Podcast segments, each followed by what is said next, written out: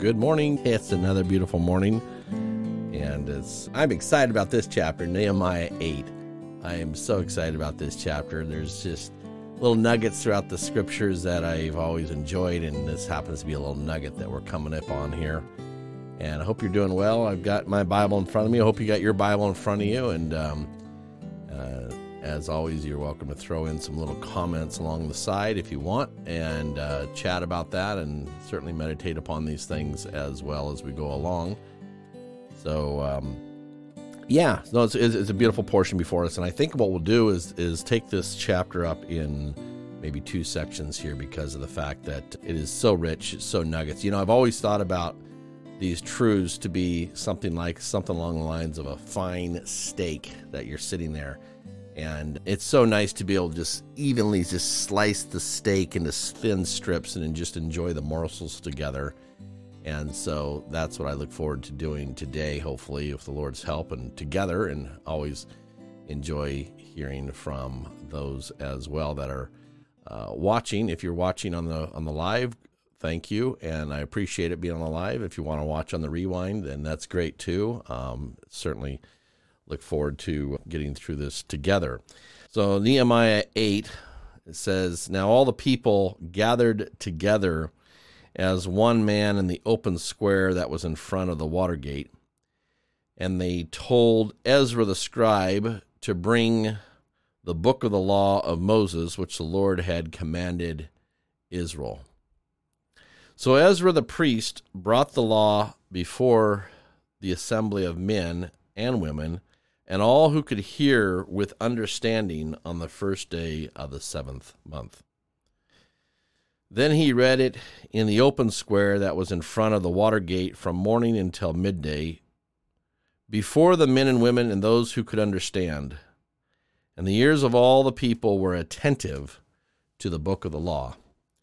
So Ezra the scribe stood on a platform of wood which they had made for the purpose, and beside him at his right hand stood Mattithiah, Shema, Ananiah, Urijah, Hilkiah, and Maaseiah, and at his left hand Pedaiah, Mishael, Malchijah, Hishom, Hashbadana, Zechariah, and Meshullam.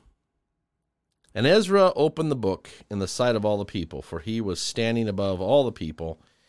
And when he opened it up, opened it, all the people stood up. And Ezra blessed the Lord, the great God. Then all the people answered, Amen, Amen, while lifting up their hands. And they bowed their heads and worshiped the Lord with their faces to the ground. Also, Jeshua, Benny, Sherebiah, Jamin, Akkub, Shebathiah, Hodijah, Maaseiah, Kelita, Azariah, Jozabad, Hanan, Pelaiah, and the Levites helped the people to understand the law. And the people stood in their place. So they read distinctly from the book and the law of God, and they gave the sense and helped them to understand the reading. Well, there's a little bit of word, a little bit of names sitting there, but let's just go through this starting back up at the first verse here. And I think it's very interesting to see when you see a, a phrase like this talking about the people gathered together as one man in the open square that was in front of them.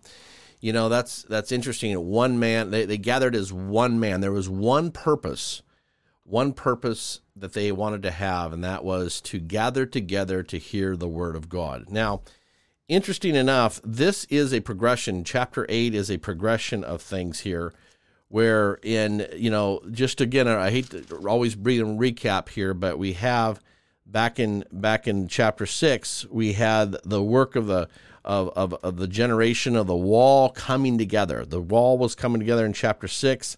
And then in chapter seven, we looked at the order of the people and, and everybody was put in order. And now there is now the word of God is being brought forth to, to be established. Beautiful thing to see the order in which we're progressing now through Nehemiah. But they came together here in in verse 1 as one man gathered together in, by the water gate. And that is a beautiful thing to have one central purpose to hear the word of God. But let's look a little bit about what what they said there and what how they came. They told Ezra to bring the uh, to Ezra the scribe to bring the book of the law of Moses, which is beautiful, and so he brings it before them so they could all hear. And I just wanted to to highlight this right here. It says the assembly of the men and women who could all could hear with understanding on the first day of the seventh month. And I thought this was interesting here, where we have the ability to have both men and women and children. This is a beautiful thing.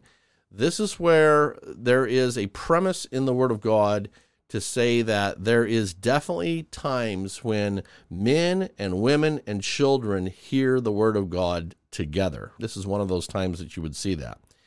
And there is going to be something there you see here it says, Before the men and women of those who can understand and the ears of the people were attentive to the book of the law.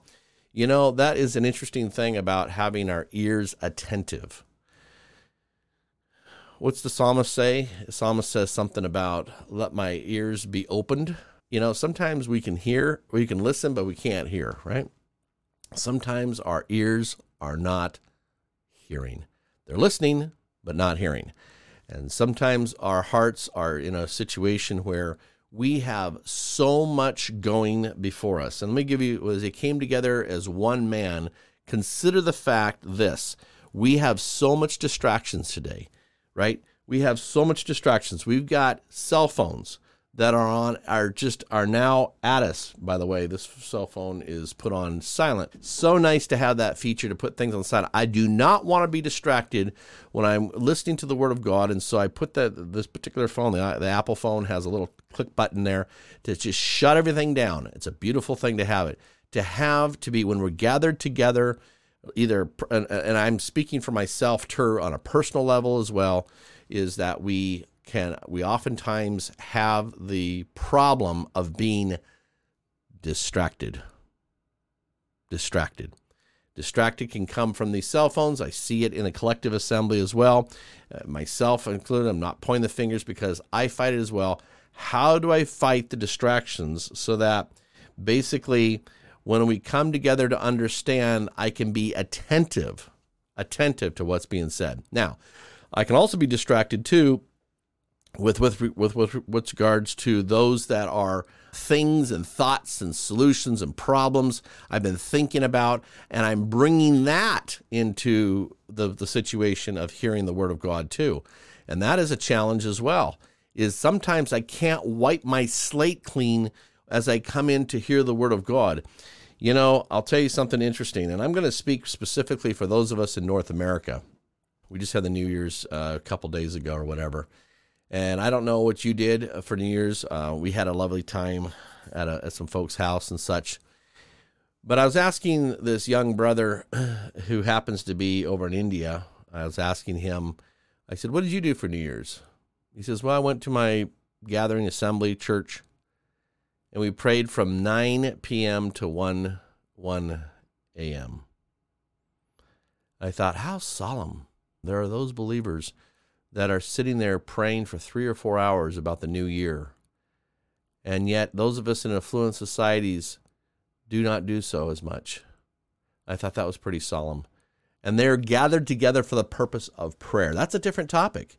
But here we have before us the, the, the purpose of gathering together to hear the word of God. Now, I have, I'm going to share with you my one of my favorite verses here and this verse was written in my one of my first, second uh, Bible from my dad.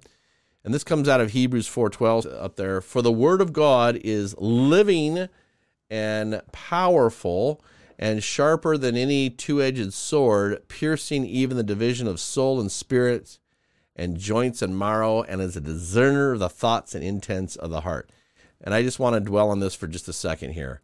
The word of God is living and powerful. Obviously, the King James is quick and powerful. Living and powerful, quick and powerful. It's living. That's the beautiful thing about it. It's living. And we're seeing these folks here with Ezra preaching out of, out of the on the pulpit there with all the brothers around him and the people. We're going to read about the impact upon the people. Eh, the word of God is living, and here it's a sharpened, two-edged sword, piercing in the division of soul and spirit. And you know what? We have a soul and we have a spirit. We have a body, but the soul and the spirit are ones. The soul is the is the aspect of what I like and don't like, and the spirit is my God consciousness. Everybody has a spirit, and the problem is, is sometimes the sometimes the soul, the, the, the things that I get caught up with, my likes, my dislikes, etc., get caught up with my God consciousness if I'm in my spiritual state. And sometimes the Word of God needs to come in and splice those two apart. And, the, and so it says, piercing even the division of soul and spirit and joints and marrow, and is a discerner of the thoughts and intents of the heart. That's why the Word of God is not wanted to be heard, is because of that last sentence is a discerner of the thoughts and intents of the heart. Okay? Hebrews 4:12, take it down. It's a beautiful verse. It's been a very much encouragement to me to understand that the word of God is indeed powerful and quick and living to to for that. So moving on here, so Ezra the scribe stood stood on a platform of wood, which they made for the purpose. And so they made a purpose. Isn't that beautiful to have a purpose to come together? You know, listen, it's just a little work here. I'm just taking up Nehemiah. I'm purposing in my heart to be with everybody, to share this out for like two weeks, maybe three weeks or something like that at a specific time during the day, early in the morning, if you will. That's my purpose. And I'm hoping it's your purpose as well to to in, on your own get up in the morning as well hopefully it's the morning time to be able to meditate and consider the things of the lord but the purpose that we have it's a beautiful thing to have and here they had the purpose of they made a platform they made a platform for that purpose and then there were those that stood with him right there stu- those that stood with him on his left hand and his right hand together and we read about all those and and if you got a better way of saying those names let me know but it's a beautiful thing to see there was unity unity. And then he opens the book in the sight of all the people, for he was standing above all the people. When he opened it, all the people stood up. There's that interesting reverence too for the word of God. They all says all the people stood up. Isn't that beautiful? I just, I just, it's just amazing to see these things that that that when they they they are they they stood up. But if you look down here, the very next verse, very next verse, then all the people answered, "Amen." Whoops. Amen, amen. Okay, so they said amen and amen. Getting back to my place here. While lifting up their hands, while lifting up their hands, and they bowed their heads and worshiped the Lord with their faces to the ground. So that's what the impact is, is the word of God is is the word of God. They stand for reverence, but then by the time they're thinking, they bow their heads and worship the Lord with their faces to the ground. When we come into God's presence, we want to be reverent, but the impact upon us is that we bow our heads. It's an amazing thing to see this. You know, I so enjoyed Solomon. If you look at the Solomon and the dedication of the temple, when he was dedicating the temple, why you see him standing as he's praying with his hands outstretched to God. And it's a long prayer, and you can pick it up there as he's dedicating the temple. But the very end of it, he's on his knees with his hands out. And that's the impact that makes when we're, we're in the presence of God in a collective manner, too. And so, with Solomon, that's the prayer. Here, we are talking about the situation as it relates to reading the Word of God, and they are in, they are actually their faces to the ground. That's the impact that the Word of God has. Now, I want to I want to get down into verse seven here, and it says, "And help the people to understand the law." So there's ones listed, and the people stood in their place, and and it says in into verse 7 help people understand the law and then it also says in verse 8 so they read distinctly in the book of law and they gave the sense and helped them to understand the reading this is important this is important there these folks have just come out and they they came out 50 60 70 years before out of babylon and we're going to read later on here they had lost some of them lost the hebrew tongue they couldn't understand the hebrew tongue so there's that essence of being able to give them the uh, sense, if you will, in, in, in, terms of a translation of side of things, but they gave the sense and helped them understand the reading. And today, this is a beautiful thing to do. Is what is going on today with this generation is there is becoming ignorance of the Word of God ignorance at the highest level. And by having the ignorance, we are feeling like the fact of how these ones are. There's ones that are truly seeking God's face. These ones were seeking God's face, but they were ignorant of the Word of God. So they asked for the Word of God, but there are those that gave the sense of the Word of God. And we need those today to be able to help give the sense of the Word of God. What does that mean? Is to bring it into plain language, to give the context of where it is, and also rightly dividing the word of truth. As Paul was telling Timothy, rightly dividing the word of truth. We have to understand how Scripture fits together.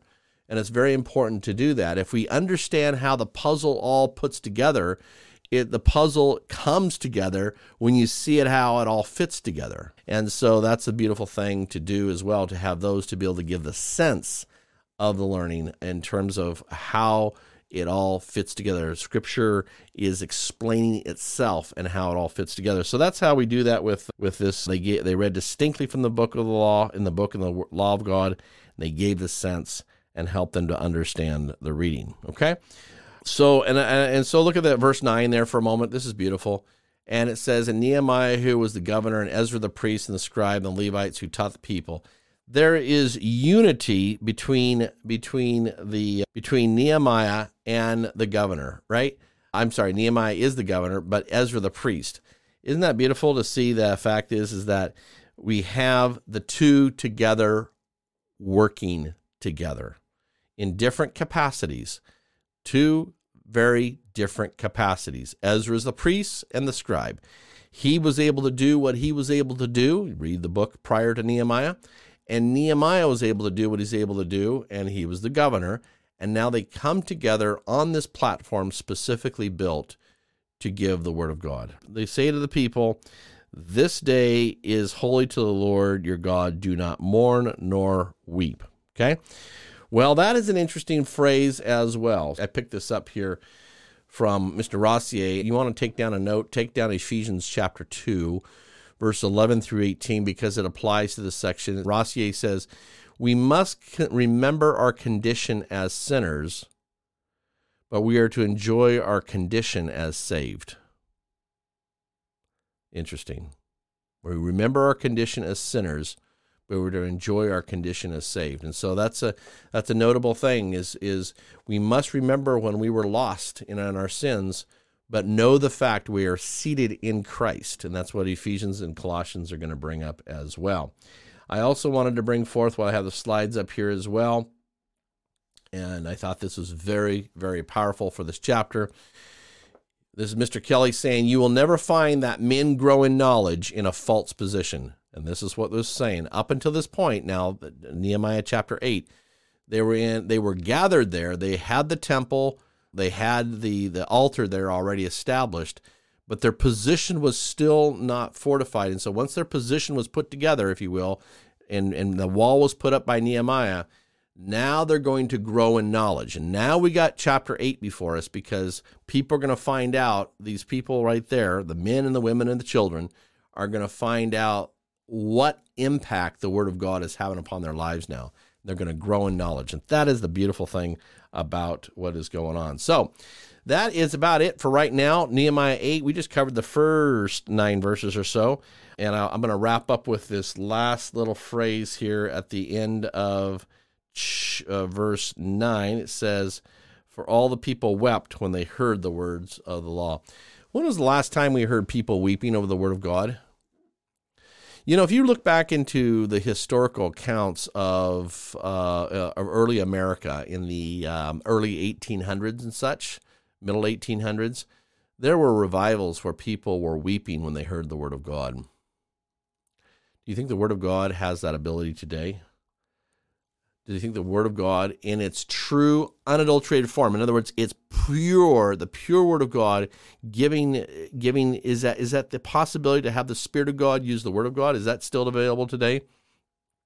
Yes it's available today for all the people wept when they heard the words of the God words of the law. So, anyway, those are some bu- brief portions there. I know, as I said on the top of the program, to be able to just chunk this chapter eight up a little bit here because it is such a beautiful, beautiful chapter that I, I wanted to take it up slowly and methodically, and and I just so enjoy this particular piece of it here where Nehemiah is and Ezra now Nehemiah and Ezra are jointly put together and working for the Lord. So you know, you can always like and subscribe on the program here. I just let you know that in doing so, that kind of helps the, the YouTube and the Facebook channels grow when you like and subscribe. It's allowing it's allowing the Word of God to go out. What happens is, for those that don't know, is it by liking and subscribing, it gives the uh, algorithms to pick up stuff if people are watching along the way. And so, with that, I want to say good day to you as we now start the rest of the day, and may we continue to enjoy the Word of God tomorrow, if the Lord will. We'll continue on in chapter 8. And so I look forward to that time as well because there's some real choice nuggets that are going on here. And so, with that, I look forward to seeing you tomorrow, if the Lord will.